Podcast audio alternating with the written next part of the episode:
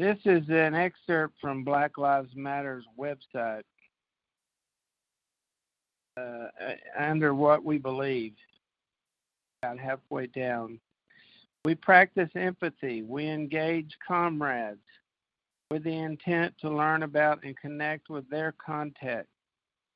We make our spaces family friendly and enable parents to fully participate with their children. We dismantle the patriarchal practice that requires mothers to work double shifts so that they can mother in private even as they participate in public justice work. We disrupt the Western prescribed nuclear family structure requirement by supporting each other as extended families and villages that collectively care for one another, especially our children, to the degree that mothers, parents, and children are comfortable. We foster a queer affirming network. When we gather, we do so with the intention of freeing ourselves from the tight grip of heteronormative thinking, or rather, the belief that all the world are heterosexual, unless she, he, or they disclose otherwise. We cultivate an intergenerational and communal network free from ageism. We believe that all people, regardless of age, show up with the capacity to, capacity to lead and learn. We embody and practice justice, liberation, and peace in our engagements with one another. Now, does anything kind of jump out at you? Um, that last sentence. We embody and practice justice, liberation, and peace in our engagements with one another. That's within that group, isn't it? Uh, since since they say they uh, uh, they are making spaces family uh, they make their spaces, we make our spaces family friendly. Uh-huh. I would say that it, I would say that it supposedly is within their spaces. Their tribe. Yeah. Now another another interesting thing here is uh, especially our children. Okay, the villages are collectively care for one another, especially our children.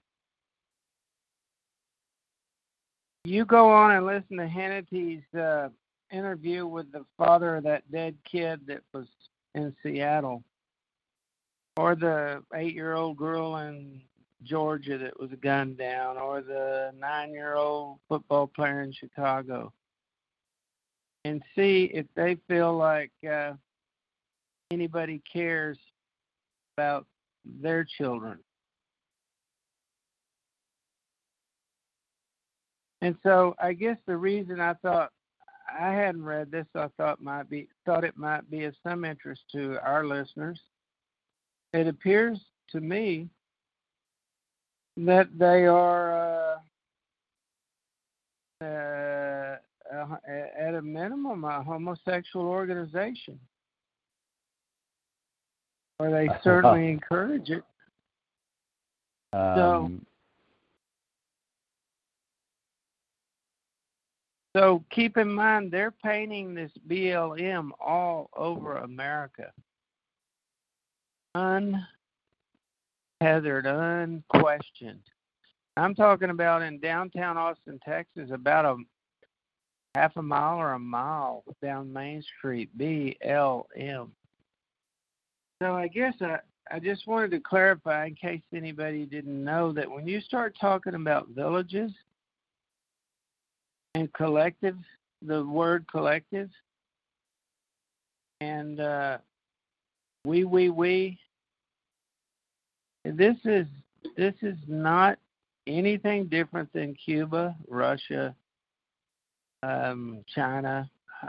I suspect they're getting their training from China, but I don't know. Chinese intellectuals. Maybe it's maybe it's coming out of Russia, but make no mistake about it, this country that we live in is in a fight for its uh, very existence.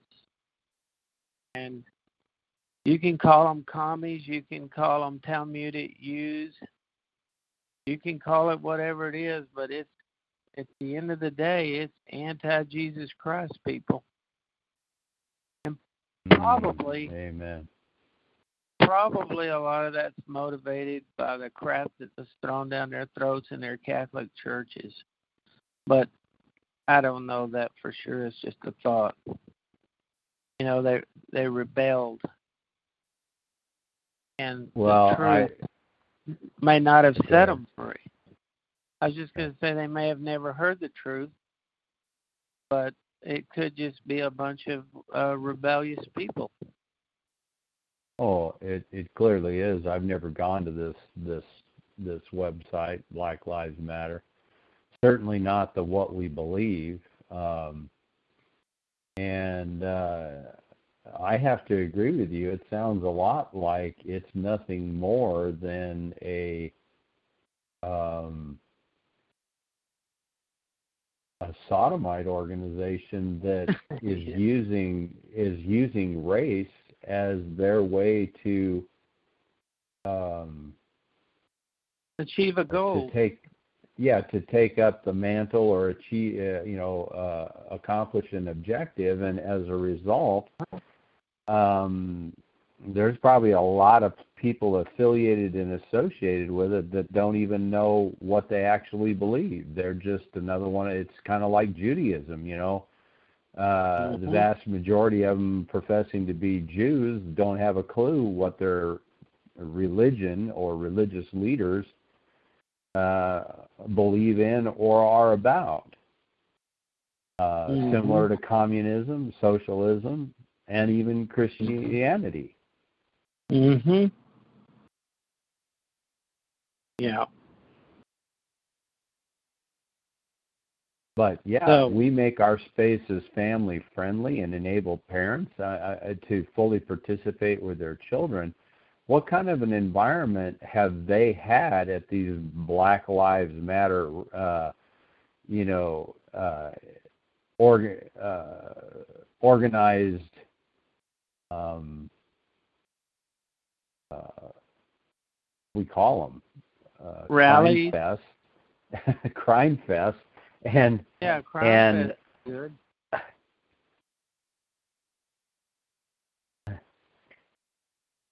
Well, you know where I heard this? I heard this from a black man last night on uh on a uh pod something on it was on the internet that Cindy said, Listen to this. He's he's an ex football player and he said, I was raised in the South with values, Christian home. And he goes, Mhm. So out of curiosity I went and looked up this Black Lives Matters website and read this and he said, That's not me. That's not me at all. I I I live for my family. My family's very important to me and I'm not sharing it. No. And I don't want to share it with the village. And um of course he prefaced all this with saying he's a Christian with Christian values. So you know, of course he'd be diametrically opposed to this, but to have the courage uh, to come out and say it for whoever was listening, I thought was was a good thing. Because we must never forget that um, there are races.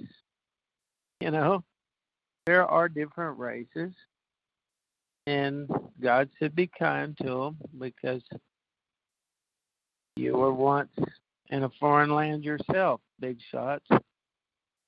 So treat them correctly, accordingly, justly. I think that's the key word, don't you? Treat them justly, and just as if it's the way you'd want to be treated. And and and have your sni- sniffer up when you see that they uh, they use this this thing for for their agenda, like you said earlier. Yeah, you know, and another interesting thing about this that it just occurred to me as well is the funding that Oh, is going to this. is isn't it interesting to recognize the funding that is going into this organization, recognizing what we have with the pedophilia groups and the pedophilia, the money in pedophilia, eh, pedophilia and um, the um, you know the elites that are involved in that. Uh, they've they've Mhm. got tons of money. Um, oh yeah. So you can certainly see now a, a more distinct clarity to that. And secondly, is the use of the word comrade. That that's not by accident either. exactly. That hopped out at me as well. so so what like we have just here, like it, at, at my dad's funeral, they used that, and I thought that's an awkward choice of words. Of course, it was the military putting on their little 21 gun salute, and it uh-huh. was a little more, you know, kind of in that context. Whereas Sure, here, right. it's it's it's it's just Marxist doctrine. That's somebody pulled this Well- out of some Marxist textbook and redressed it and applied it to this cause. Uh, yeah, and and uh, people perceive that that cause is. Uh, I would venture to say nine out of ten people, if you ask them, what is the first thing they think of when they think of Black Lives Matter, the Uh-huh. group or organization, I would venture to say that probably one in a hundred would give you totally something that would be completely out of character with these uh, with these specific uh, what do they call it? Uh, what we believe criteria, Uh huh. Uh huh. and and maybe even more than that. Um, it, it very distinctly has to do with. I mean, when you look at it, it is so we we acknowledge, respect, and celebrate differences and commonalities. It's just more platitudes. Uh, we Uh-huh. recommit to healing ourselves and each other, and to co-creating alongside comrades, allies, and a fam uh, and family, a culture where each person feels seen, heard, and supported. Uh, just Well, well, you know, profound platitudes. We see ourselves as part of the global black family, and we are aware of the different ways we are impacted or privileged as black people who exist in different parts of the world. We're unapologetically black in our positioning. And we do not, we need not qualify our position. To love and desire freedom and justice for ourselves is a prerequisite for wanting the same for others. So essentially, this is black gays, black transgenders, uh, ostensibly, um, black sodomites, um, and of course, this is their. We are guided by the fact that all Black lives matter, regardless of actual perceived sexual identity, gender identity, gender expression, economic status, ability, disability, religious beliefs or disbeliefs, immigration status or location.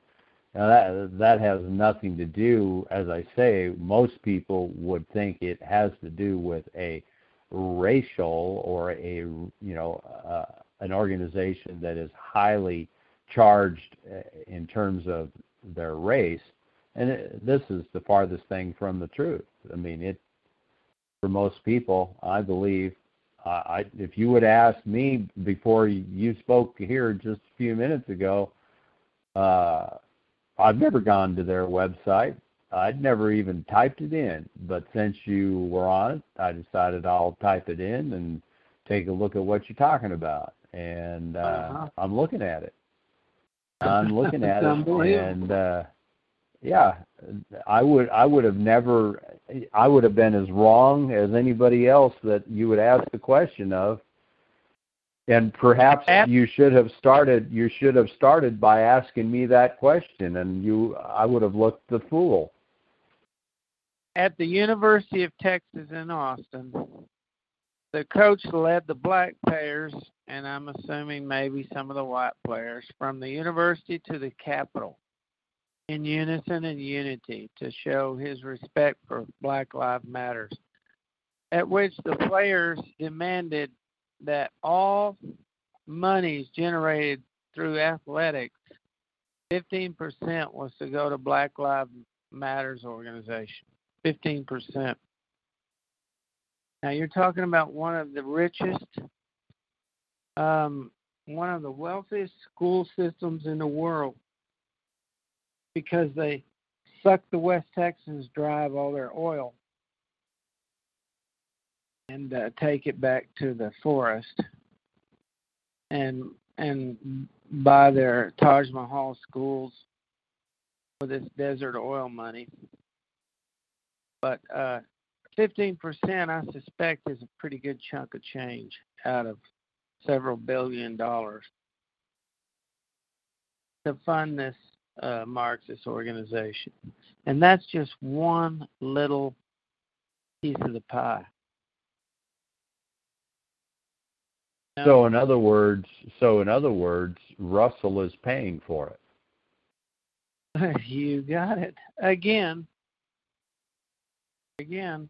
Well, yeah, this is something that we brought up several weeks ago, of course, um, where we were talking about these organizations um, that are actually receiving funds right now because they were they were basically organized and formed many of them during the Obama administration given their 501c3 tax exempt status and they've been kicking off you know and uh, so forth I, I would be curious to know I don't know if you had ever seen anything or heard anything uh, what is the current um, you know level of funding?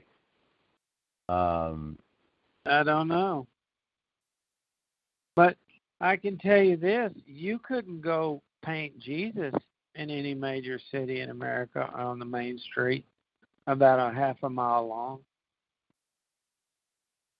No way. No way. What would they call that?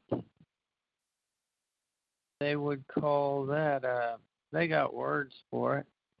Jesus freaks. But as uh, I was reading, as I was reading some of this, I was replacing everywhere I saw the word black and people, I was replacing it with white people. And I was thinking to myself, how far, how much money would I get from 7 Eleven Corporation or Pepsi Cola for this bold proclamation. And I bet you they probably wouldn't even donate.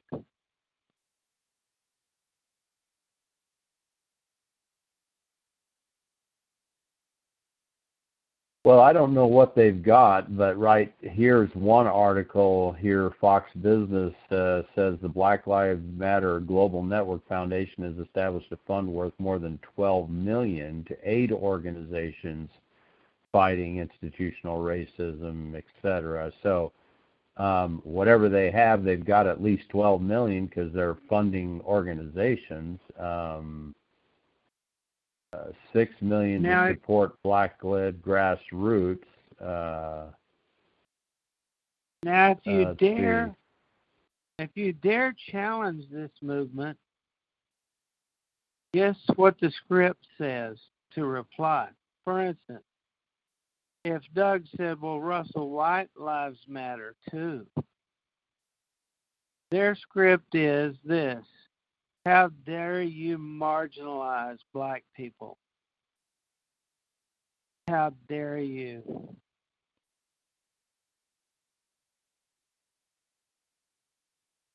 Uh, beginning July 1, affiliated chapters can apply for unrestricted funding of up to a half a million dollars in multi year grants. Um, so that's uh, uh, the surge of financial support adds to roughly 3.4 million. Let's see, 3.4 million in net assets the BLM Global Network had on hand last year. Well, I guess I don't know how they can support 12 million dollars in funds when they've only got 3.4 in net assets.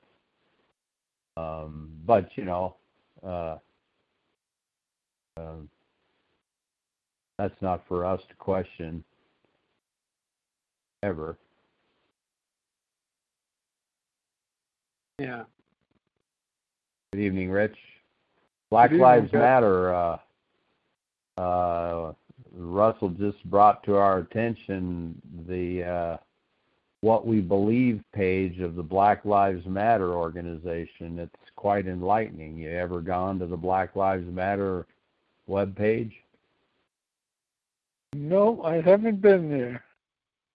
What do you if I was to if I was to ask you what what would you think that the Black Lives Matter organization uh, would be about or what its mission statement would be uh, what would you uh, care to offer as a suggestion as to what you think it is Uh, we know it's a Marxist organization. It's communist, and I guess they're funneling donated money by hundreds of these corporations to the DNC.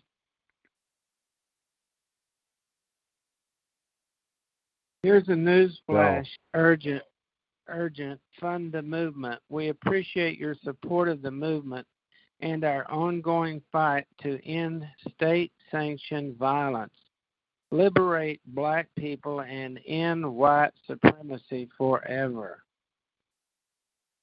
hmm Lock and load. Race baiters and white haters.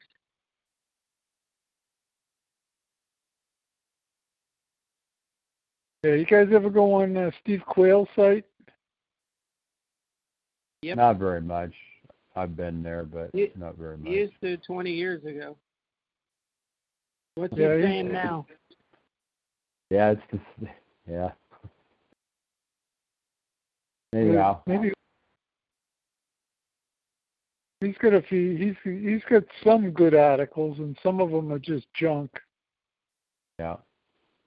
You know, fear porn. I think I just went on Rense's site yesterday. Rense had a one on on why the Jews hate whites and the Jews aren't, aren't a white race. Pretty interesting.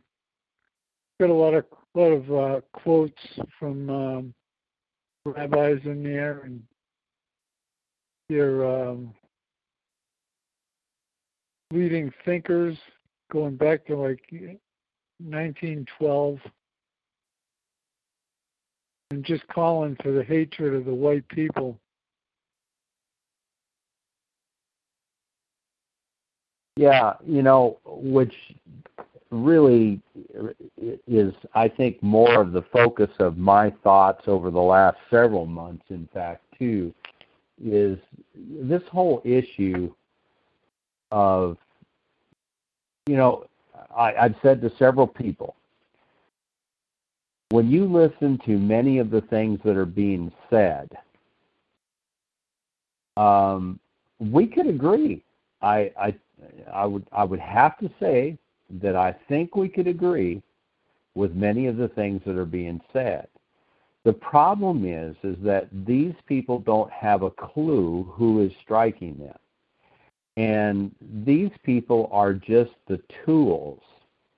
And Yep. wherever wherever you find disenfranchisement, if you will, for lack of a better term, or wherever you find oppression, wherever you find these kinds of uh, situations in a society, um, then you will have those who will act upon it, and I'm not talking about the rank and file out there protesting, I'm talking about those in the upper uh, income brackets who see this as an opportunity, just as Rahm Emanuel said, never let a good crisis go to waste. I had an email from my sister the other day, and uh, there was a question, and I, I responded. The answer is this never let a good crisis go to waste. Whenever you have an opportunity to make your enemy appear as despicable and wicked, then you act upon it. And that's exactly what Esau Edom has been doing. Whenever he sees an opportunity to portray Jacob, Israel, as wicked and evil, he goes out of his way to make sure of it. Not only that, is that he also places the obstacles or the hurdles or, um, how did Christ put it, um, a stumbling block. Uh, they are always putting the stumbling blocks in the way, the enticements and so forth. Um, so this is something that clearly has to be understood, and I know we get it, but there are so many out there who do not, and even those in these, you know, just like this one statement to love and desire freedom and justice for ourselves is a prerequisite for wanting the same for others. They don't even have any idea about freedom and justice, apparently, because there is no freedom in ju- and justice that whatever they are intending to arrive at is going to be accomplished by the ways that they're doing it because if they go into full Marxism and full communism, there won't be any freedom and justice. So they're completely delusional. But there are so freedom, many freedom people that justice happens when they get rid of the whites. Well, it, yeah, when when they had their camp in Seattle, the definition of, of liberation is freedom from restraint. They had their six blocks completely free from any restraint. And how many people were murdered there and raped and village stolen from? They had their liberation there, didn't they? For about a three weeks or two. Mhm. Yep, they showed what, what they can do. Yeah, and then somebody made a phone call and say, "This is not playing well for us. End it." Yep. It's gone. It's gone. So now they've moved over to Wendy's in Georgia. And I heard today that the Wendy's that they burned to the ground was a black owned franchise Wendy's. All black workers are out of a job now. And that's their new camp. Have you heard about it? Well, Yeah, yeah, they'll- but you see, Eight year old girl Yeah. was murdered night before last or something. No restraint there, is there? You can Let only me- count on me black sh- on black crime. yeah, let's uh, let me share with you a little bit about the the liberating um, doctrine. Now the adversary was more subtle than any beast of the field which the Lord God had made, and he said unto the woman, Yea, has God said, You shall not eat of every tree of the garden? And the woman said it unto the adversary, Well, we may eat of the fruit of the trees of the garden, but of the fruit of the tree which is in the midst of the garden, God said, You shall not eat of it, neither shall you touch it, lest you die. And the adversary said unto the woman, You shall not surely die. For God does know in the day that you eat thereof that you will be liberated. Your eyes will be Uh-huh. opened. You'll be as gods, knowing good and evil. Mm-hmm. Sounds familiar, doesn't it? It sure does. The first feminazi liberation scam. Well, we don't even need to refer to it as a feminazi liberation scam. It was a liberation scam in which they used the woman in which to carry it forward. Nothing new mm-hmm. under the mm-hmm. sun. The Nothing new under the sun. Yeah, let's let's read from their thing here. Uh, let's see. Uh, where was that? Uh, uh, here, let's start with this. Let's start with this. We are self reflexive and do the work required to dismantle cisgender privilege and uplift black trans folk, especially black trans women, who continue to be disproportionately impacted by trans antagonistic violence. Oh, okay. Gee. Michael? Well, so so 911, what is your emergency? My untrans boyfriend is being abusive and violent toward me, and I am tr- disproportionately trans. Well, I'm sorry, we're not able to come into your community. Well, what do you suggest I do? Well, I suggest you leave, and if you can't leave and he beats you up or kills you, we'll send somebody from the social department to come over there and collect up your body. We build a space that affirms black women and is free from sexism, misogyny, and environments in which men are centered. We practice empathy. We engage comrades with the intent to learn about and connect with their contexts. We make our spaces family friendly and able and enable parents to fully participate with their children. We dismantle the patriarchal practice that requires mothers to work double shifts so that they can mother in private even as they participate in public justice work.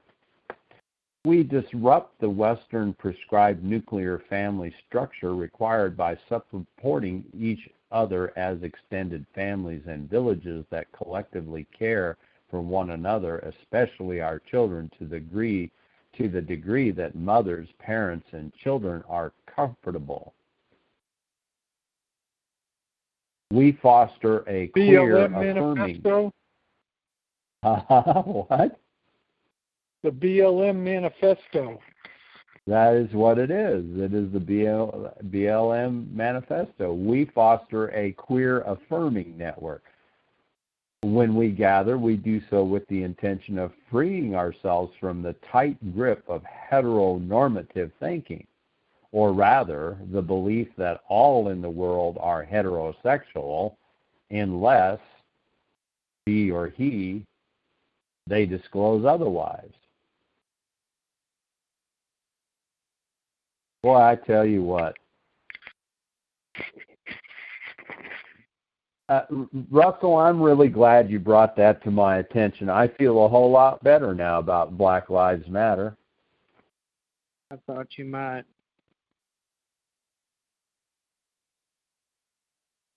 You know, I certainly, I certainly now understand the organization, uh-huh. and I think rightly the black guy that you heard, you know, and there's been a number of them. There's a number of blacks out there that this isn't who they are. This isn't what they what they see in America. Mm-hmm. Um, mm-hmm. You know, mm-hmm. clearly.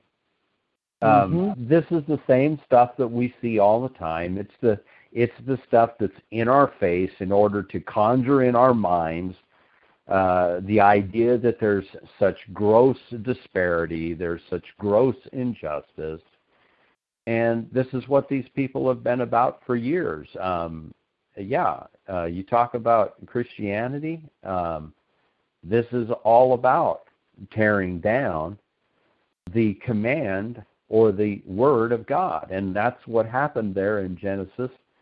Was the command of God went out, and His command is His word. His word is the law.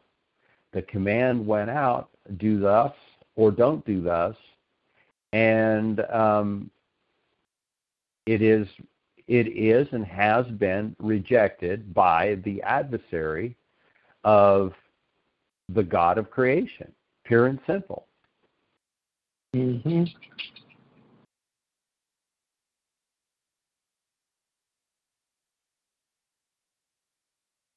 You know, it's interesting to me. I was in the book of Jeremiah, chapter 34. And I don't think this is completely off base of the introduction that we just had here, learning about Black Lives Matter um, and their mission statement. And I would encourage those of you who do uh, listen to these archives to take some time and type it in and go take a look at it so you have a little better perspective of what it's all about if you didn't before. Um, the word which came unto Jeremiah in 34:1 from the Lord when Nebuchadnezzar, king of Babylon, and his army. You know, there's so many good things to to learn about this. If I were to just stop uh, myself for a minute, um, going into um, uh, chapter 28, um, chapter 29 of Jeremiah, going on to the prophecy in 30 and 31. Um, the new covenant spoke about in 31 31. Um, it's just, you know, so much good information there to remind ourselves about, I guess, is um, probably as a precursor to 34.1, what I should do is stop uh, at uh, 33, um, 33. Well, let me just say this 33 chapter chapter 33 jeremiah and verse 15 this is where we learn of the uh, branch of righteousness that's going to grow up unto david and um, this is where we're told about the covenant that uh, god says if you can break my covenant of the day my covenant of the night there at verse 20 um, it just the prophecies about what he was doing with Jacob Israel and the mercy that he was going to have. 34 The word of the Lord came unto Jeremiah from the Lord when Nebuchadnezzar, king of Babylon, and his army, and all the kingdoms of the earth of his dominion, and all the people fought against Jerusalem and against all the cities thereof, saying, Thus says the Lord God of Israel Go and speak to Zedekiah, king of Judah, and tell him, Thus says the Lord Behold, I will give this city into the hand of the king of Babylon, and he shall burn it with fire. Thou shalt not escape out of his hand, but shall be surely taken and delivered into his hand. And thine eyes shall behold the eyes of the king of Babylon, and he shall speak with thee mouth to mouth, and thou shalt go to Babylon. Hear you the word of the Lord, O Zedekiah, king of Judah. Thus says the Lord of thee, Thou shalt not die by the sword but thou shalt die in peace, and with the burnings of thy fathers, the former kings which were before thee, so shall they burn odors for thee, and they will lament thee, saying, Ah, Lord, for I have pronounced the word, says the Lord. Then Jeremiah the prophet spake all these words unto Zedekiah, king of Judah, in, in Jerusalem, when the king of Babylon's army fought against Jerusalem and against all the cities of Judah that were left, against Lachish, against Ezekiah, uh, or rather Azekah, for these defense cities remained of the cities of Judah. So you have Judah, Lachish, and Azekah, the three cities that remained of basically the the Judah tribe cities. And Jeremiah is instructed here to go to the head, go to the leader, and this is something that I think that people forget sometimes is that God wanted his prophets to go to the leaders and then proclaim things to the leaders. This is the word that came unto Jeremiah from the Lord at verse 8.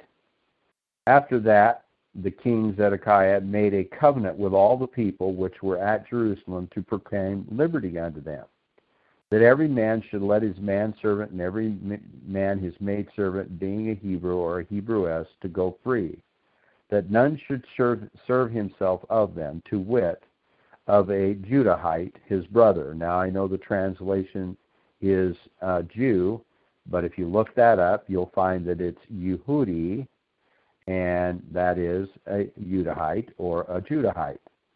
So that sh- none should serve himself of them, to wit, of a Judahite, his brother.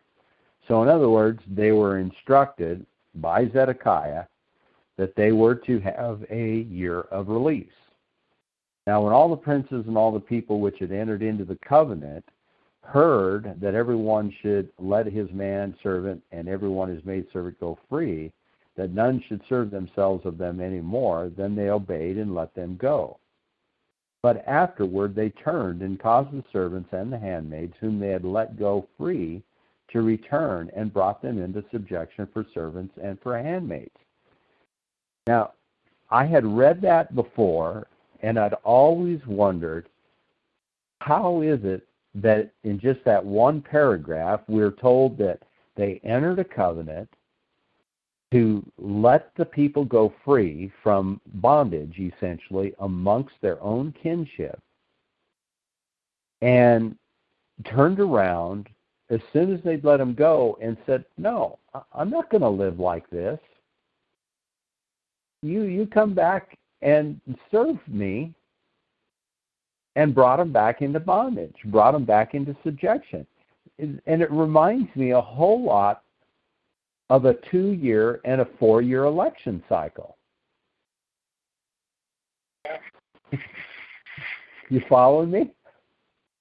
Absolutely. And I've heard this so many times in the last three weeks.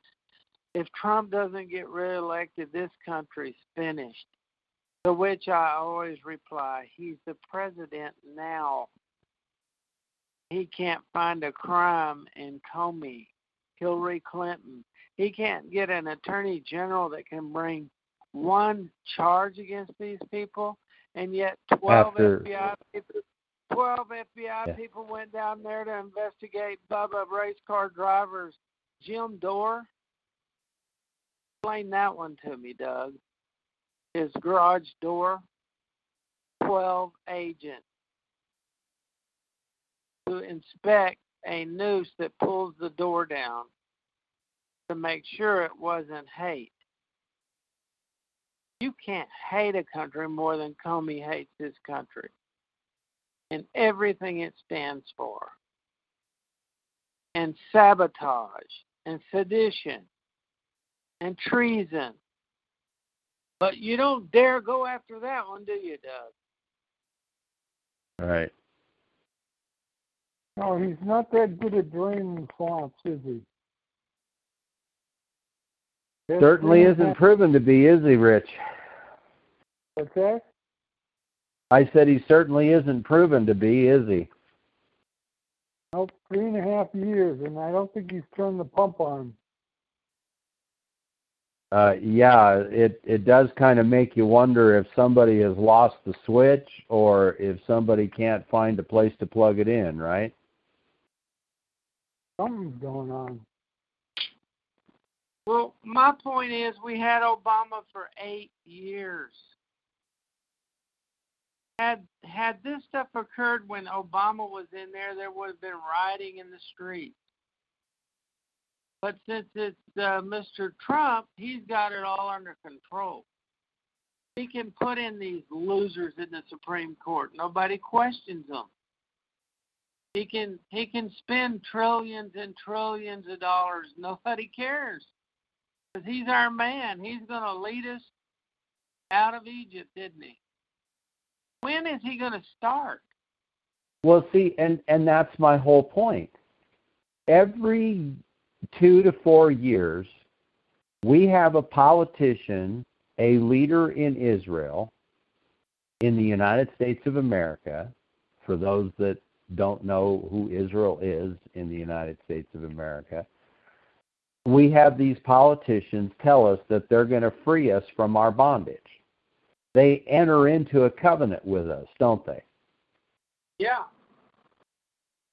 And this is exactly what they did here with Zedekiah, they entered now when all the princes and all the people which had entered into the covenant heard that everyone should let his manservant and everyone his maidservant go free, that none should serve themselves of them any more, then they obeyed and let them go. So we are constantly wanting someone to let us go free. We are constantly searching for someone to enter the covenant with us that will release us from the bondage that has been yoked upon us. But afterward they turned and caused the servants, the handmaids, who they had let go free, to return, and brought them into subjection for servants and for handmaids once again. And the thing I like about this is what God says right here in verse 12.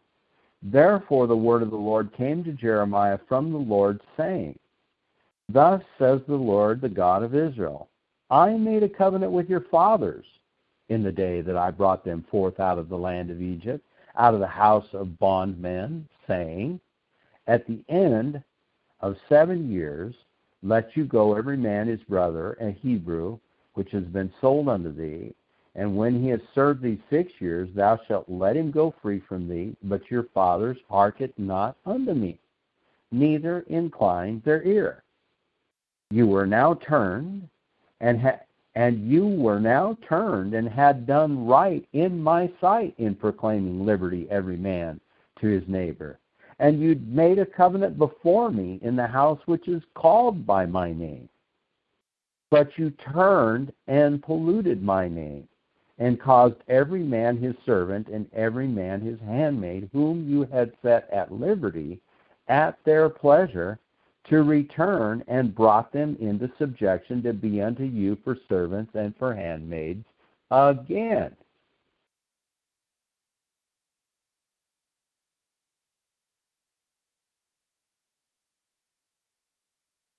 And this happens to us every two and every four years.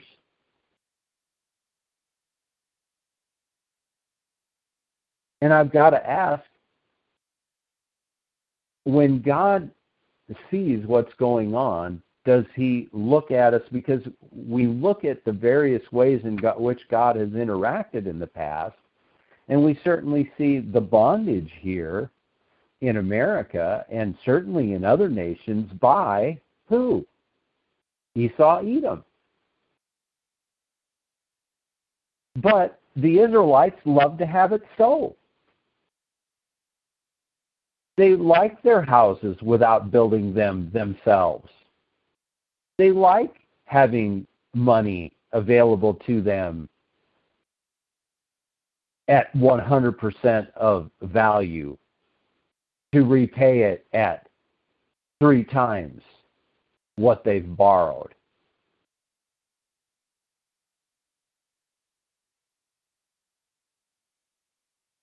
Because they don't want to work for it on their own without debt. Or they won't insist that their leaders relieve them of this oppression. And so you have people out here who are disenfranchised, who are feeling the oppression. But I know these things are not about the oppression. I know that these are the tools that the oppressors use to bring in the divisions, to tighten the noose, to create more laws, and uh, quite frankly, it occurred to me here more this week than ever how Esau Edom continues to do this, and he's frustrated right now. In some respects, I don't think he likes being won outed by Muslims who are saying, You're the oppressor, you Edomites. And so they push back and say, No, we're not. And then they foment this stuff in America with the racial stuff to say, well, it's Whitey who's the oppressor, and all the while the oppressor is never identified as the oppressor. Never. At least in at least in Egypt, they knew who was making them make more bricks.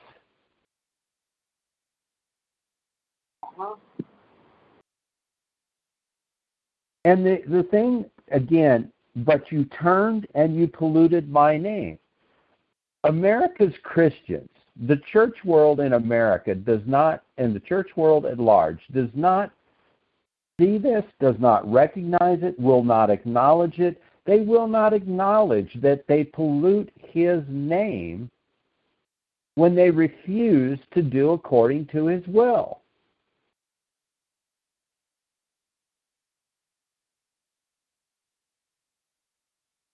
Verse 17 Therefore, thus says the Lord, you have not hearkened unto me in proclaiming liberty, every one to his brother, and every man his neighbor. Behold, I proclaim a liberty for you, says the Lord, to the sword, to the pestilence, to the famine. And I will make you to be removed into all the kingdoms of the earth. Hallelujah.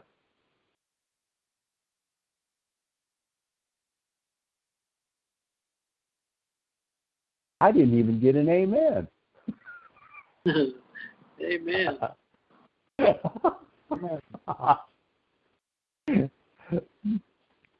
That's a pretty hard one to have to take, isn't it, though? Yeah. I mean, is that not just priceless, what God says? Therefore, you've not hearkened unto me in proclaiming liberty, everyone, to his brother and every man his neighbor, Behold, I proclaim a liberty for you, to the sword, to the pestilence, and to the famine. I will make, make you to be removed to all, into all the kingdoms of the earth. And this is why we lament. We lament because we see the hand of God moving upon America because we will not do according to his will and Esau Edom is doing exactly what Esau has always done. He hates his brother. He will do anything to see to it that his brother is in decline while he appears to be on the incline. And Ishmael's no better because Ishmael would like to, as an Assyrian, come in and sweep in and take the people off into his captivity.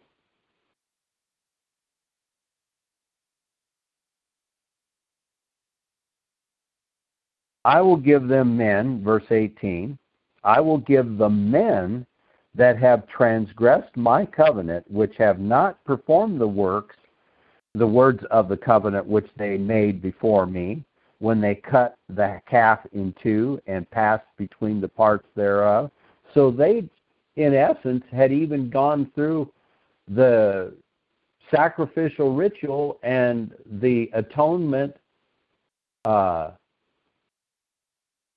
penance by cutting the calf in two and passing between the parts. The princes of Judah and the princes of Jerusalem, the eunuchs and the priests, and all the people of the land which passed between the parts of the calf. I will even give them into the hand of their enemies and into the hand of them that seek their life, and their dead bodies shall be for meat unto the fowls of the heaven and to the beasts of the earth. I just don't like this God of the Old Testament. He's so mean. I just don't see the love.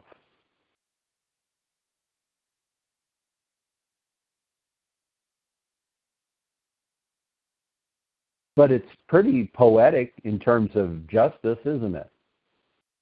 Yep.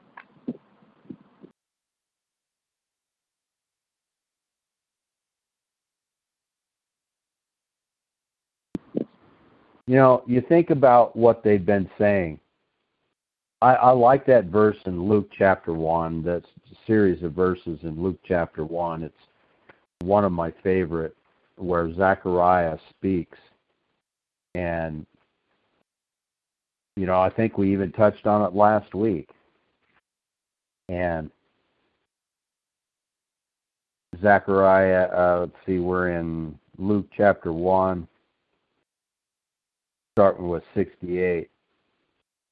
67. And his father Zacharias was filled with the Holy Ghost and prophesied, saying, Blessed be the Lord God of Israel, for he has visited and redeemed his people, has raised up a horn of salvation for us in the house of his servant David, as he spoke by the mouth of his holy prophets, which have been since the world began, that we should be saved from our enemies and from the hand of all that hate us, to perform the mercy promised to our fathers, and to remember his holy covenant the oath which he swore to our father Abraham that the world excuse me that he would grant unto us that we being delivered out of the hand of our enemies might serve him without fear in holiness and righteousness before him all the days of thy life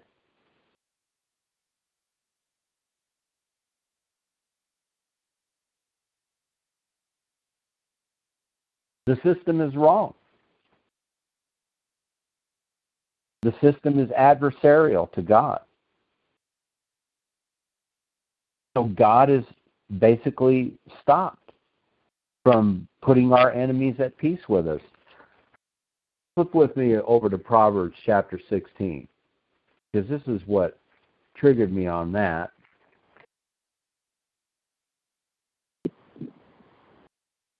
Proverbs chapter 16, verse 7. When a man's ways please the Lord, he makes even his enemies to be at peace with him.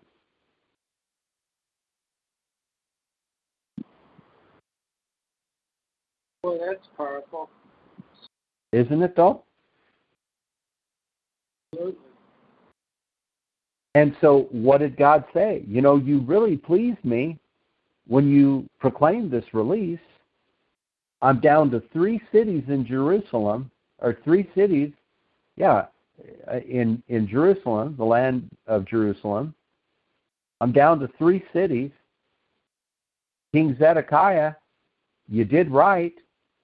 Your ways pleased me, and I I could have been I could have been or it could have been a source of peace with your enemies. Yeah, where was it could verse have just read? that? sixteen Proverbs sixteen verse seven. Proverbs 16 and 7. Keep going. So basically, I was just saying, you know, God was stopped from making our enemies, the enemies of Zedekiah, which was the king of Babylon, coming to destroy Lachish, uh, Azekah, and, Jerus- uh, and Jerusalem.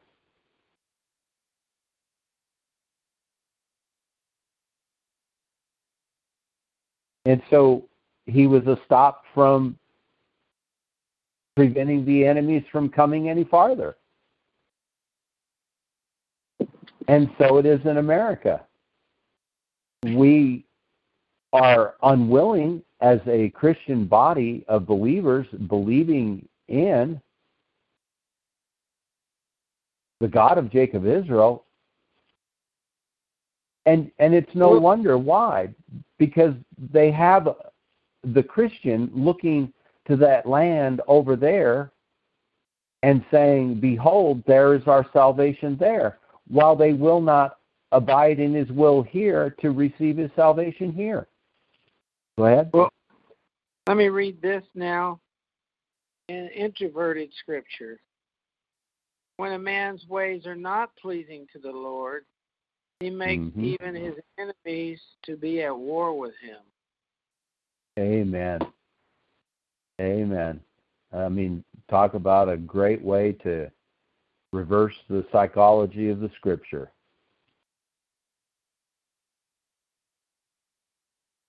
Well, that was taught to Turn me. while you're while you're Peter. I'm sorry, go ahead. I just said Peter Peters taught me that. That inversion stuff. Yep. And it does. It it crystallizes a thought real well. Um, I was reading another one, Proverbs 28, And I took it from the Young's literal translation, 28:4, Proverbs 28:4. The the well, let me just start with 28. The wicked when no man the wicked flee when no man pursues, but the righteous are bold as a lion. For the transgression of a land, many are the princes thereof. That's an interesting one. But by a man of understanding and knowledge, the state thereof shall be prolonged. So he's saying a transgression, the transgression of a land is filled with princes that are in the transgression, basically. But a man of understanding and knowledge, the state thereof shall be prolonged. And so we're seeking for a prolonging of the state of our nation being a state of nation not in transgression. But we haven't we haven't put away the transgression. So how can we have the state of our nation be prolonged? And back to that whole thing, if Donald Trump doesn't get elected, well, yeah, then if he doesn't get elected, we have not prolonged our state and our destruction is imminent. A poor man that oppresses the poor is like a sweeping rain which leaves no food. They that forsake the law praise the wicked, but such as keep the law contend with them. Now I want to read that out of Young's literal 28 4. Those forsaking the law praise the wicked. Those keeping the law plead against them. The them being the forsakers those keeping the law plead against the forsakers.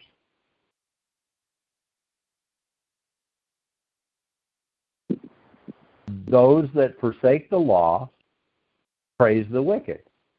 When we forsake the law, we give praise and glory to the wicked.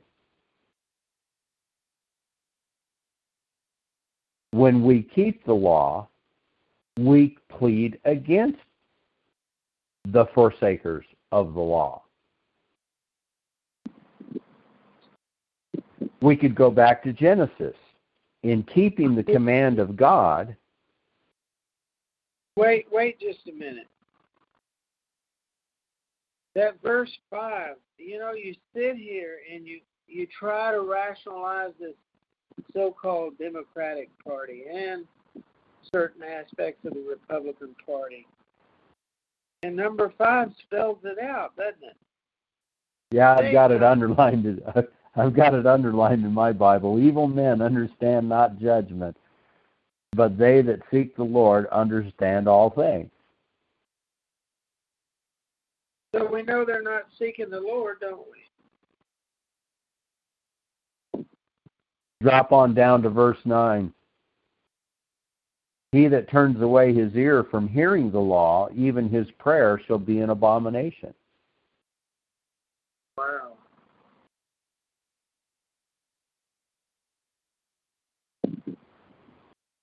And would to God that we could give Christians in America the idea that if they would put away their wickedness, that if they would repent of something, and that they would actually stop doing something, like oppressing the poor through these oppressive means that are upon us, beginning with the fiat currency and the usury, which is oppress, oppressing us most significantly economically. But that would require putting the users out and even implementing the law of God for the death penalty for the user.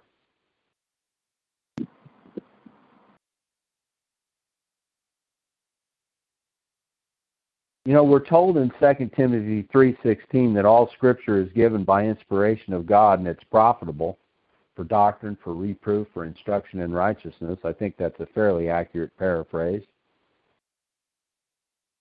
But apparently today's Christian world doesn't really believe that all scripture is given by inspiration of God and would be profitable. Because it seems to me that Jeremiah 34 that we're reading in is a pretty profitable um, prophecy as we look at our cities being destroyed and being burned, you know, I, I thought about that. I thought, you know, there was only three cities left in in Judah, and I thought, you know, we've got cities on fire and so forth. We've got a lot of cities left in America. I just wonder, just wonder, you know, we've got a long ways to go, guys, before we're down to three cities. God is graceful, full of grace and mercy.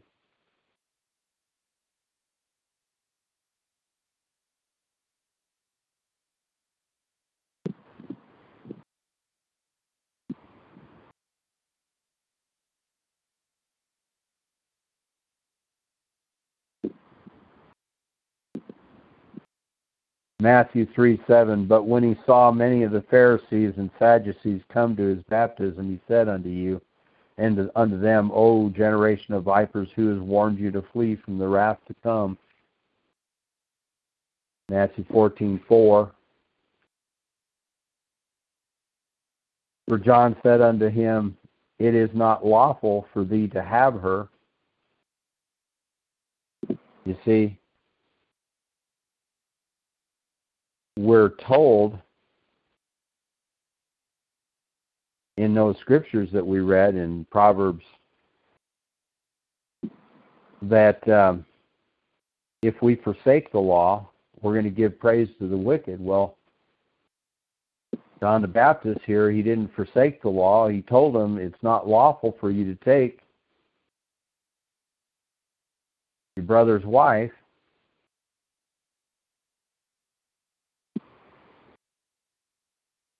So he spoke. He pleaded against the forsaker.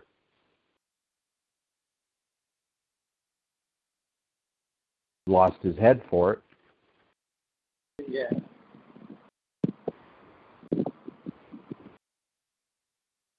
I suspect he got a new one later on. But I understand he's got a pretty powerful position in the heavens. Romans chapter 1, verse 32. With, oh, let's start with 31. Without understanding, covenant breakers, without natural affection, implacable, unmerciful, who, knowing the judgment of God, that they which commit such things are worthy of death, not only do the same, but have pleasure in them that do them. So even though they know the judgment of God, and they know that they are forsakers of the law, they forsake it anyway.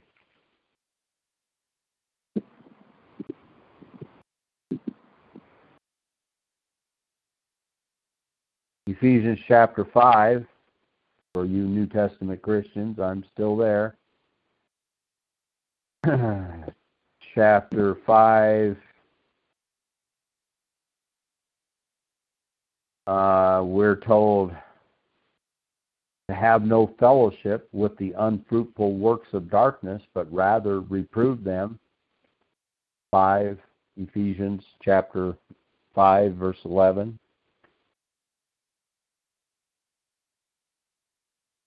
Let's go back to the Old Testament for one in Nehemiah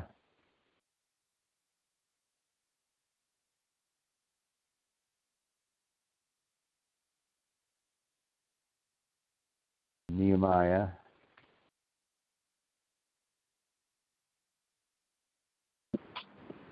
Nehemiah 13.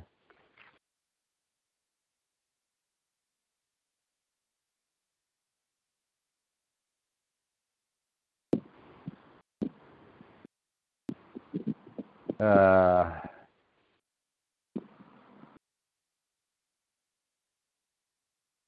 Then contended I with the rulers and said, Why is this house of God forsaken? I gathered them together and set them in their place. Dropping down to verse 15. Well, let's start with 14. Um, I'll go to 15. In those days saw I in Judah some treading wine presses on the Sabbath and bringing in sheaves and lading asses, uh, as also wine, grapes, and figs, and all manner of burdens which they brought into Jerusalem on the Sabbath day. And I testified against them in that day wherein they sold victuals. Verse 17 Then I contended with the nobles of Judah and said unto them, What evil thing is this that you do, and profane the Sabbath day? Did not your fathers thus, and did not our God bring all this evil upon us and upon this city? Yet you bring more wrath upon Israel by profaning the Sabbath.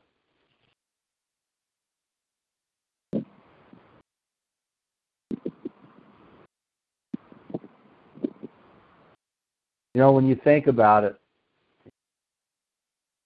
those that are unwilling to release the oppression and the bondage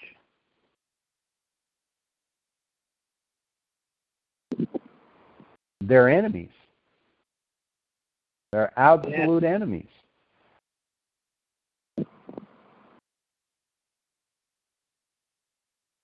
let's go back to jeremiah 34 because i think we should hear the conclusion of the matter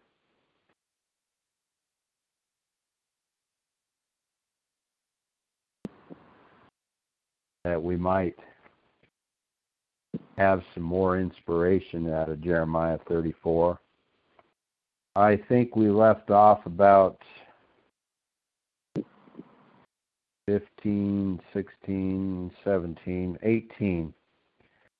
God says, I will give the men that have transgressed my covenant, which have not performed the words of the covenant which they had made before me, when they cut the calf in two and passed between the parts thereof, the princes of Judah and the princes of Jerusalem, the eunuchs, and the priests, and all the people of the land which pass between the parts of the calf, I will even give them into the hand of their enemies, and into the hand of them that seek their life, and their dead bodies shall be for meat unto the fowls of the heaven and to the beasts of the earth. Zedekiah king of Judah and his princes will I give into the hand of their enemies, and into the hand of them that seek their life, and into the hand of the king of Babylon's army, which are gone up from you. Behold, I will command, says the Lord, and cause them to return to this city. They shall fight against it, take it, burn it, and I will make the cities of Judah a desolation without an inhabitant.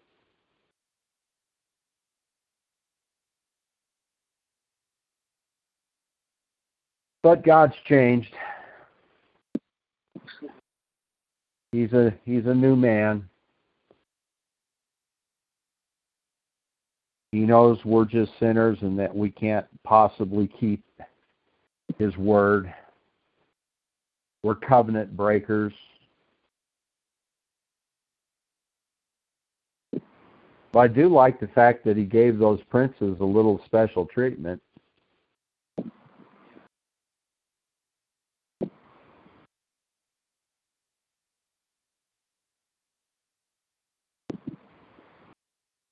Probably a companion, I guess, to go with this would be Ezekiel chapters 8 and 9. We won't have time to go into them all. It's not terribly long, but uh, we probably could, I suppose. There's 15 minutes here before the top of the hour, but um,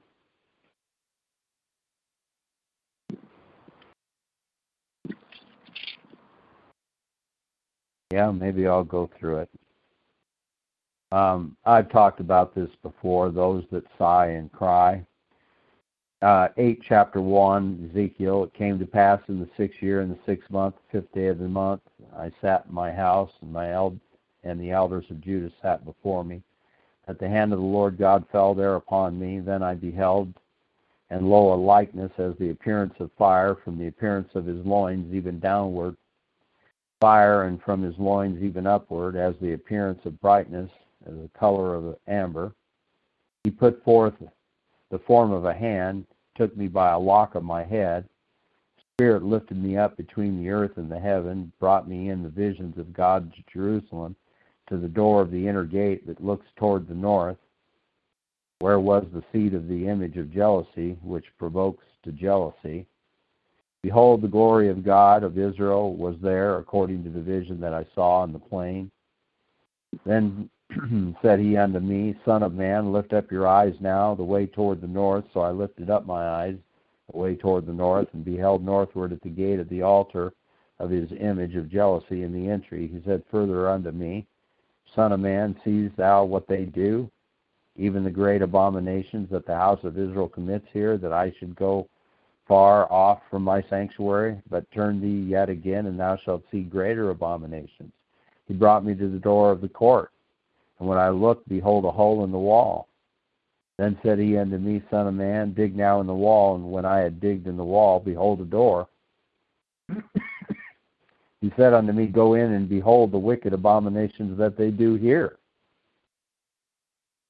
So I went in and saw, and behold, every form of creeping things, an abomination, abominable beasts, all the idols of the house of Israel, portrayed upon the wall round about. Excuse me. You know, when I read that again last night, I thought of God bringing one of his prophets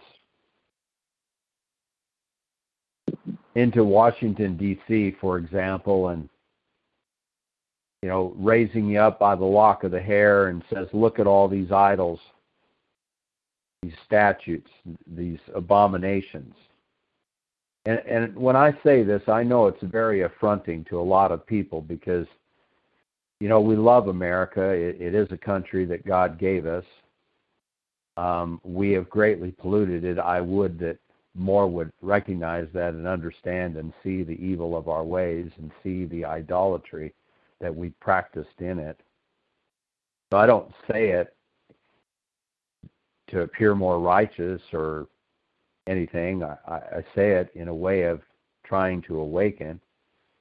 And then and then imagine he says, Now come.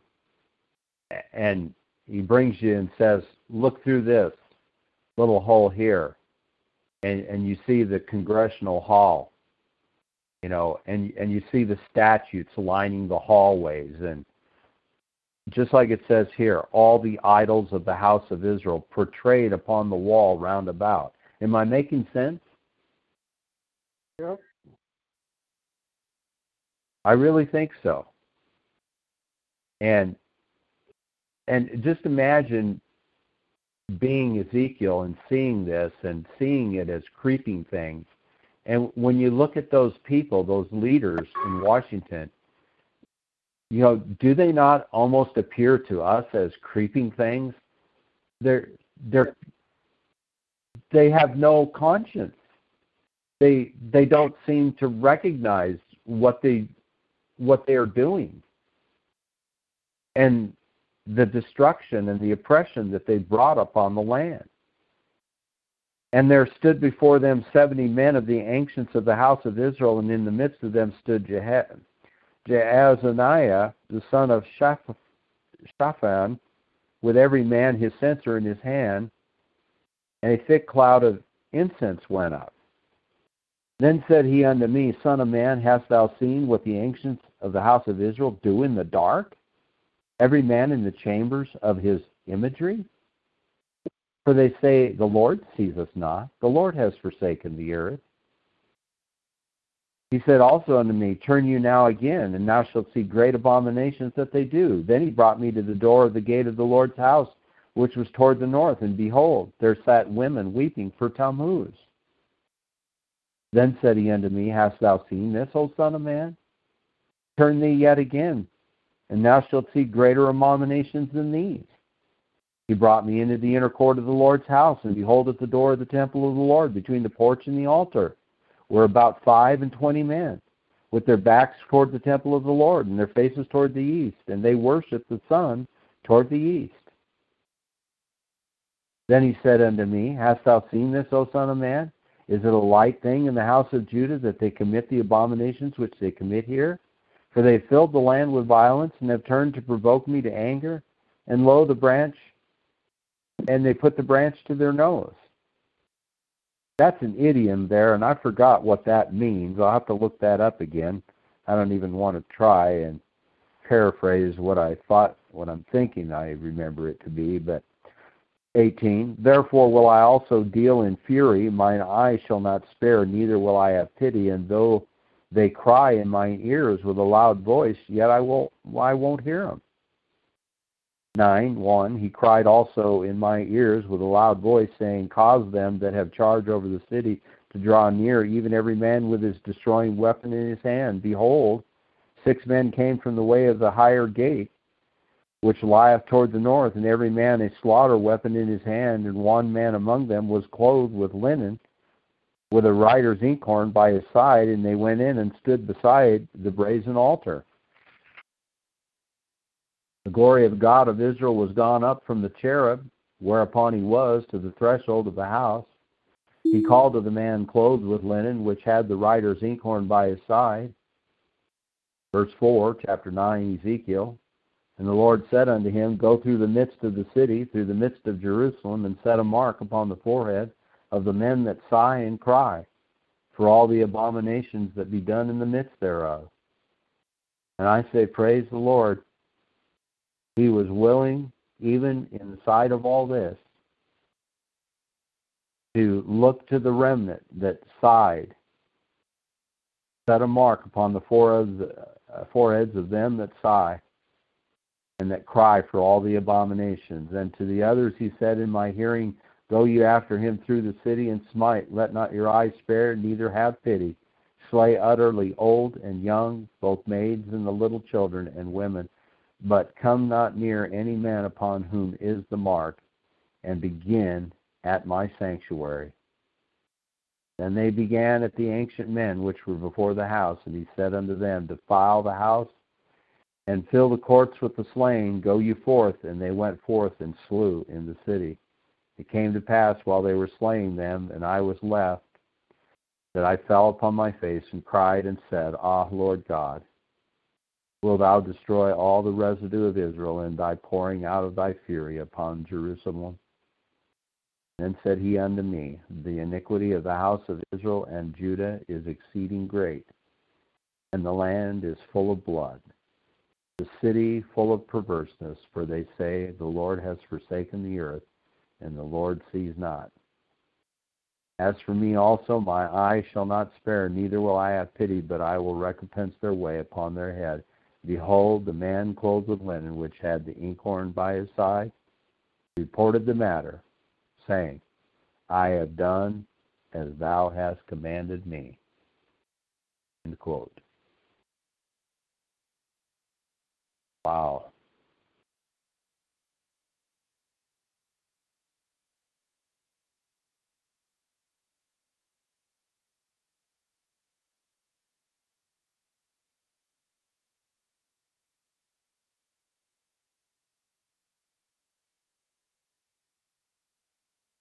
We, our leaders in America today, and certainly Jacob Israel's leaders, as I see it across the world cannot apologize or make enough apologetic moves or enough acquiescences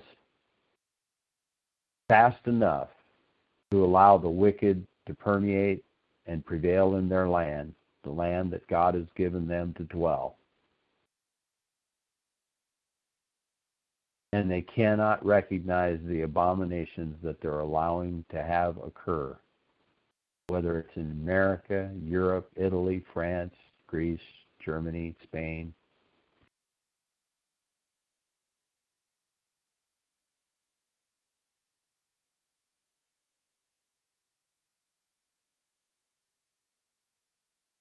There is an enemy of Jacob Israel and it's a war of the Antichrist.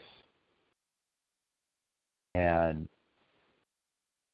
the church world today still doesn't even recognize the scriptures which teach us that there are many antichrists already in the world.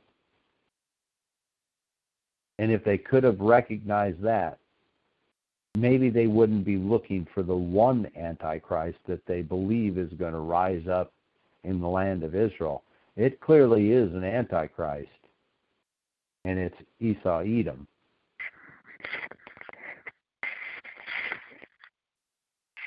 He was Antichrist. He is anti God. He was anti the ways of God because he rejected his father's counsel.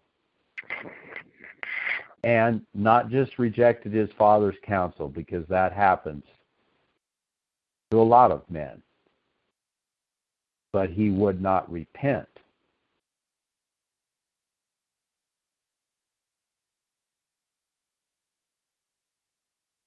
And there's a big difference. Amen.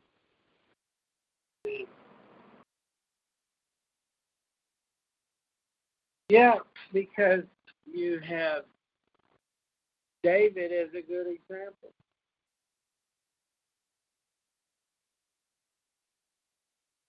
He could have gone up in a flame of glory had he not done one, the one thing that saved his bacon. Fell down, didn't he, and humbled himself and realized just exactly who he had sinned against and begged for mercy, didn't he? Sure did. And it saved his life. Yeah, it saved his life. It saved the life of many, but it also cost the life of many. Yeah, But yeah, but David David caused the death of many Right. through his through his uh he, let's face it, he let his guard down, didn't he? Yeah, you know, is God not sup- It's our struggle. Don't let your guard down. Humble yourself. Humble yourself. and and God has routinely said, "Should I not bring judgment upon the land when there's sin in the land?" And He's shown us that He'll bring judgment upon the land even if there's one who sins. Uh-huh.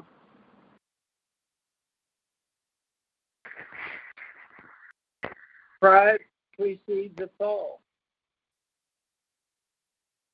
Yeah. If you if you want to see somebody headed down, look up and watch them bragging about themselves. Because it won't be And long. America's done America's done a fair amount of that, haven't they? Yeah. You know, it it was Yeah, it's not enough to be the shining city on a hill. But it's then to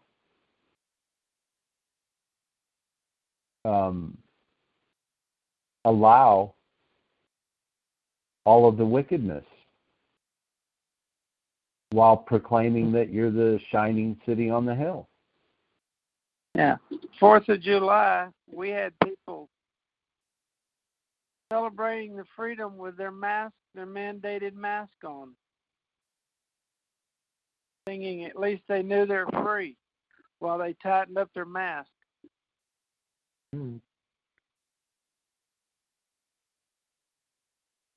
I sent you, uh, you and Rich both an email on that. Did you uh, get a chance to review that?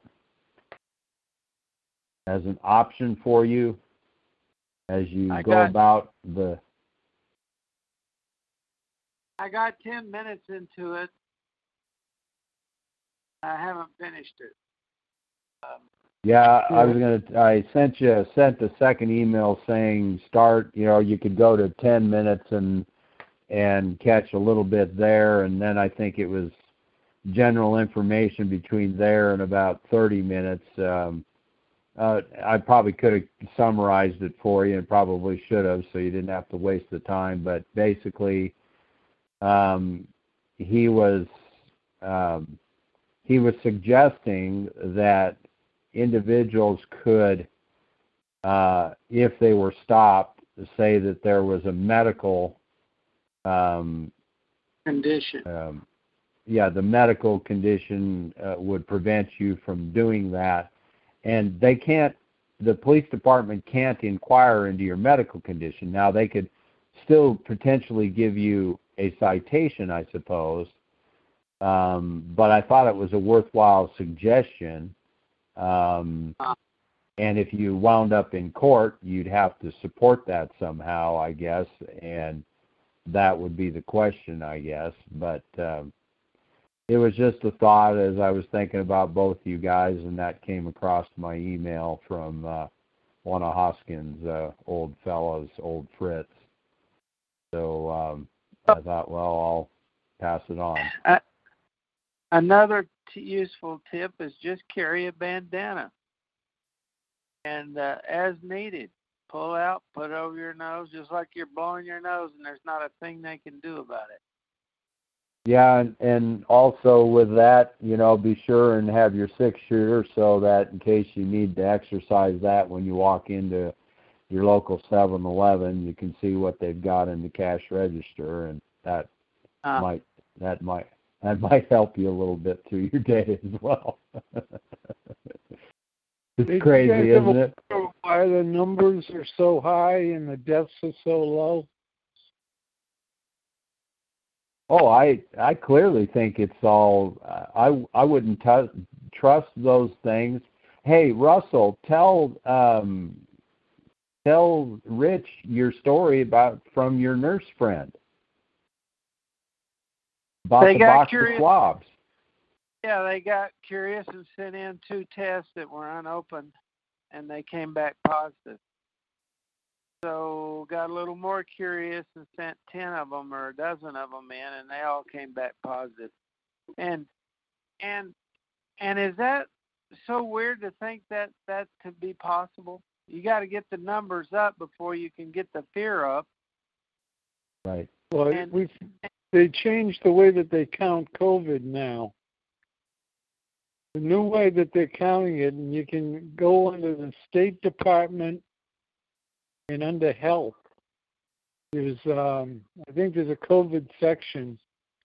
What they do is, if you test positive for COVID, and they say they and they ask you for tracing, and they trace like eight or nine people that you've been close to, you're number one, and they add all the other people to the number. Even though they never were tested or anything, they are assumed as COVID. So one person can be worth 10 or 15 or 20.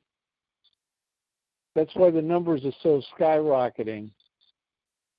Well, I heard today that the deaths the deaths in America was now at two hundred thousand.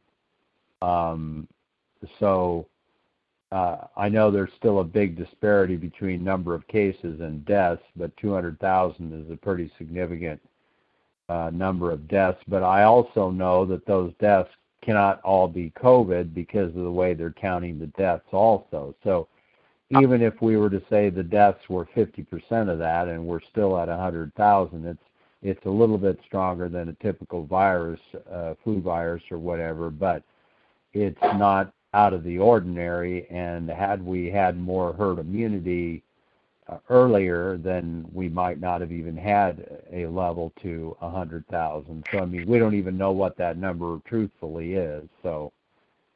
Um, but yeah, like you said, they got to get the fear up. You, you know what a synonym for asymptomatic is? Ready for this one, Give it. Doug? Go. Well. You're well. Right. Yeah. Yeah. And and you know what asymptomatic COVID means? Go ahead. Uh, asymptomatic COVID is you have fever or chills, cough, shortness of breath, fatigue, muscle or body aches, headache, loss of taste, nausea, vomiting, congestion, runny nose, diarrhea. But that's that's that's what asymptomatic COVID means. So that's kind of the opposite of well, isn't it? Well, my point being, when they tell you you're asymptomatic, that means you have no symptoms. So that's where I say you're well. Right. Somebody could come up to you, Doug, and say you've got asymptomatic cancer. I'm glad it's not symptomatic. And it's just ridiculous, the term. You could very easily say he shows no symptoms of COVID. Right. Yeah, they've got another another from the WHO International. Asymptomatic laboratory confirmed case is a person infected with COVID 19 who does not develop symptoms. Asymptomatic transmission refers to transmission of the virus from a person who does not develop symptoms. Did you guys hear recently that they're saying now that they are thinking that it, it may be transmission transmittable through air? Yeah. And, They- and they- for for They pick and choose what they need, don't they? yeah, you know, for six for for six months they couldn't determine that at all, and now all of a sudden it's being determined that gosh maybe it's just going through the air Mm-hmm. And we're just supposed to trust everything that they utter because after all they're the elders Yeah. And when the testing goes up, the numbers are going up. So I would say that's called a correlation, isn't it?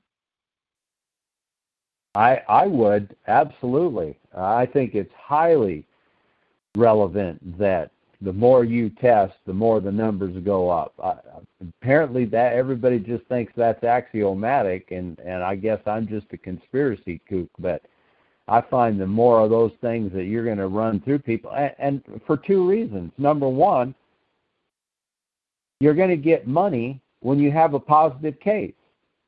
Absolutely. And number two, never let a good crisis go to waste. You can always apply for more money because the numbers have gone up. Now, I don't know what's going on in the case of Florida and Arizona with the numbers going up, but I would say it's because they're doing more testing. The question that I would have had what would have happened had they not done any testing? Mm-hmm. In other words, unless you walk into a hospital, don't get a test. Exactly. You know what I mean? I mean, it, you know. go And especially the test is manufactured in China. exactly. Ah, I, I mean, swear. Is is germ warfare so hard to uh, conceive? This thing is is destroying our nation, is it not? Well, it's not the disease; it's the narrative that's kicking our butt. Well, that's well, where you- the media is the virus. Uh, that's you know, I, I asked, I asked my wife. Let's suppose that Biden becomes the new president.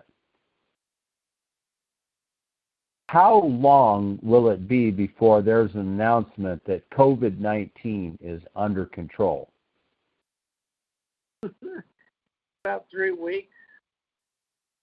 you know that's that's the first question that I have in my mind. And if not, if that's not going to be the announcement in 3 weeks as you say, then in 3 weeks will be the announcement that it's worse than we thought and and the entire operation is going to go into full sweep mode. Uh-huh. And those are our two choices. Mm-hmm. that's really what I'm seeing on the horizon. I, and and I'm not so sure that one of those choices is not still on the horizon, even were Trump to be reelected. Yeah. In fact, because of the fact that he's reelected, would potentially be that result. So um, we're in we're in troubling times, and I sigh and I pray that whatever God's will is in this, that He's willing to put a mark on our foreheads, uh, that we, we be counted worthy of of. Uh, I, I want all of you though to to remember all these bad apples that are writing books saying how kooky Mr. Trump is. He picked every one of them and boldly proclaimed their greatness at the time he picked them.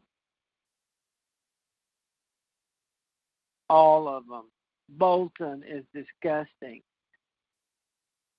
Uh, he he's either the most godly man that's ever taken over in America, or he's one of them. One of the two. Because they're unleashing the gates of of hell on that man. He's still standing, isn't he? Yeah. He is. I mean, now his his niece is coming after him tomorrow with her new book. It's a doozy. It's a doozy. So, so we should pray for him What if he gotta get do to get your family to betray you like that, right? unbelievable. yeah. But this is her third or fourth attempt. She's done she's done several naughty things towards him in the past, so I don't think they're going to highlight that. But she has uh, she sued the family several times trying to get money. She's not exact. She's not exactly crystal clean. She's kind of like that stripper that said uh, Trump what what what did she accuse him of? Pan pan her to keep him quiet, keep it quiet. Her and her lawyer turned out to be real jewels, didn't they? Yeah. They were good for the news cycle, weren't they? Yeah, Haven't and we hadn't heard we hadn't heard much about Mr. Mueller lately, have we? He's kind of gone the wayside. Not a word about Ukraine lately. Notice how those things just disappear. Disappear. And we can't ask Joe Biden's sons any questions under oath, can we?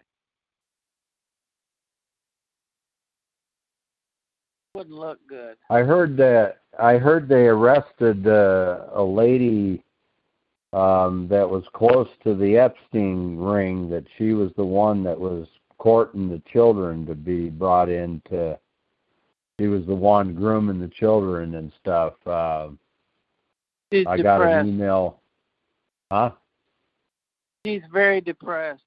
She's on suicide watch. She is. Yeah, I wonder the, what the bits are like in Las Vegas, whether she's going to make it enough. Yeah, they put they put her in the same cell he was in. Should be safe. you gotta be. Yeah, What- you're kidding me, on? aren't you? Huh? I wish I was. No, she's in the same uh, same jailhouse. Oh boy. Lucky jail Probably out had number seven. Yeah, it's unbelievable, isn't it? Oh, it's believable. Yeah. So so let's let somebody pray. If Donald Trump be one of God, pray safety and power and courage on that man right now.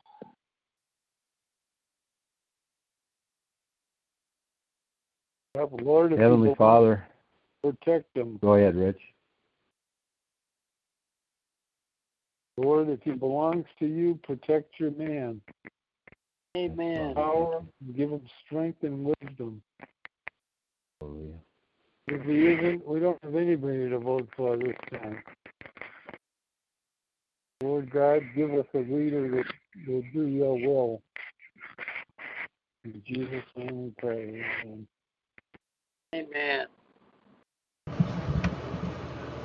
Yeah, Father, we uh, we know that we've committed a great error in not appointing righteous leaders, and I've thought about that even today as to how far we've wandered from that command that you gave us to appoint righteous leaders, and we've done everything we can to disregard that which we should be doing and that which we should know to appoint righteous leaders. This election process has removed us about as far as it can be from appointing righteous rulers. Father, we know that it's not your way. We pray for his protection. You've instructed us to pray for our leaders.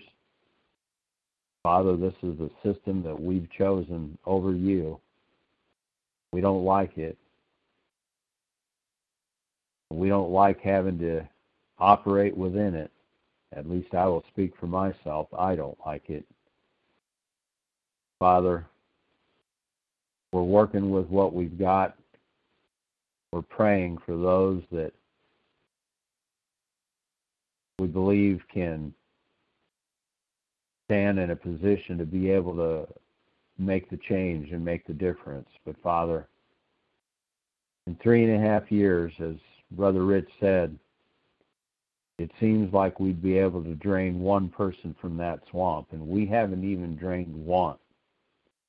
So, as far as the campaign promise, that one's been broken. And there's That's many right. more. And so, Father, I know it's an uphill battle when you're working against the wicked. You're one man. Father, we've been completely taken out of it as a people. We don't mean to stand here and backbite. We mean to be here in prayer and supplication that you'd hear our prayers and our cries and our sighs. This Amen. wickedness Our- and evil would would be abated from amongst us. hmm And Father, we know we've got judgment coming. We feel like it's coming upon us because we have disobeyed. No doubt about it. There's no doubt about the fact that it's deserved. Father, we ask for your forgiveness. Lift our entire nation of people up to you, our people all over the earth. We ask, Father, for you to remember that prophetic prophecy that we would be delivered from our enemies. Once again, know that we need that deliverance from our enemies. Ask these things and pray for it. Give thanks for the blessing you've given us and new children that have been born. And I pray, Father, and I thank you. I thank you for showing us that we are getting exactly what we have sown. We are reaping exactly what we have sown. hmm And so for that, I say thank you for the the truth of your word. And praise, glory, and honor be given to you for that recognition that we have in our hearts and in our minds that judgment is upon us because we've been disobedient. We ask, Father, for your grace and mercy to remember us. Put those marks upon us when your day of wrath comes. Marks upon those that sigh. Thank you, Father, knowing our needs, knowing our concerns, and knowing our love for you, for your will to be done on earth. And Amen. Amen. Amen. Well, brothers, good visiting with you again, fellowshipping. I guess we'll sign Yeah, I- off for another one. Have a good week. All right, you guys as well. Good night now. Yeah, guys.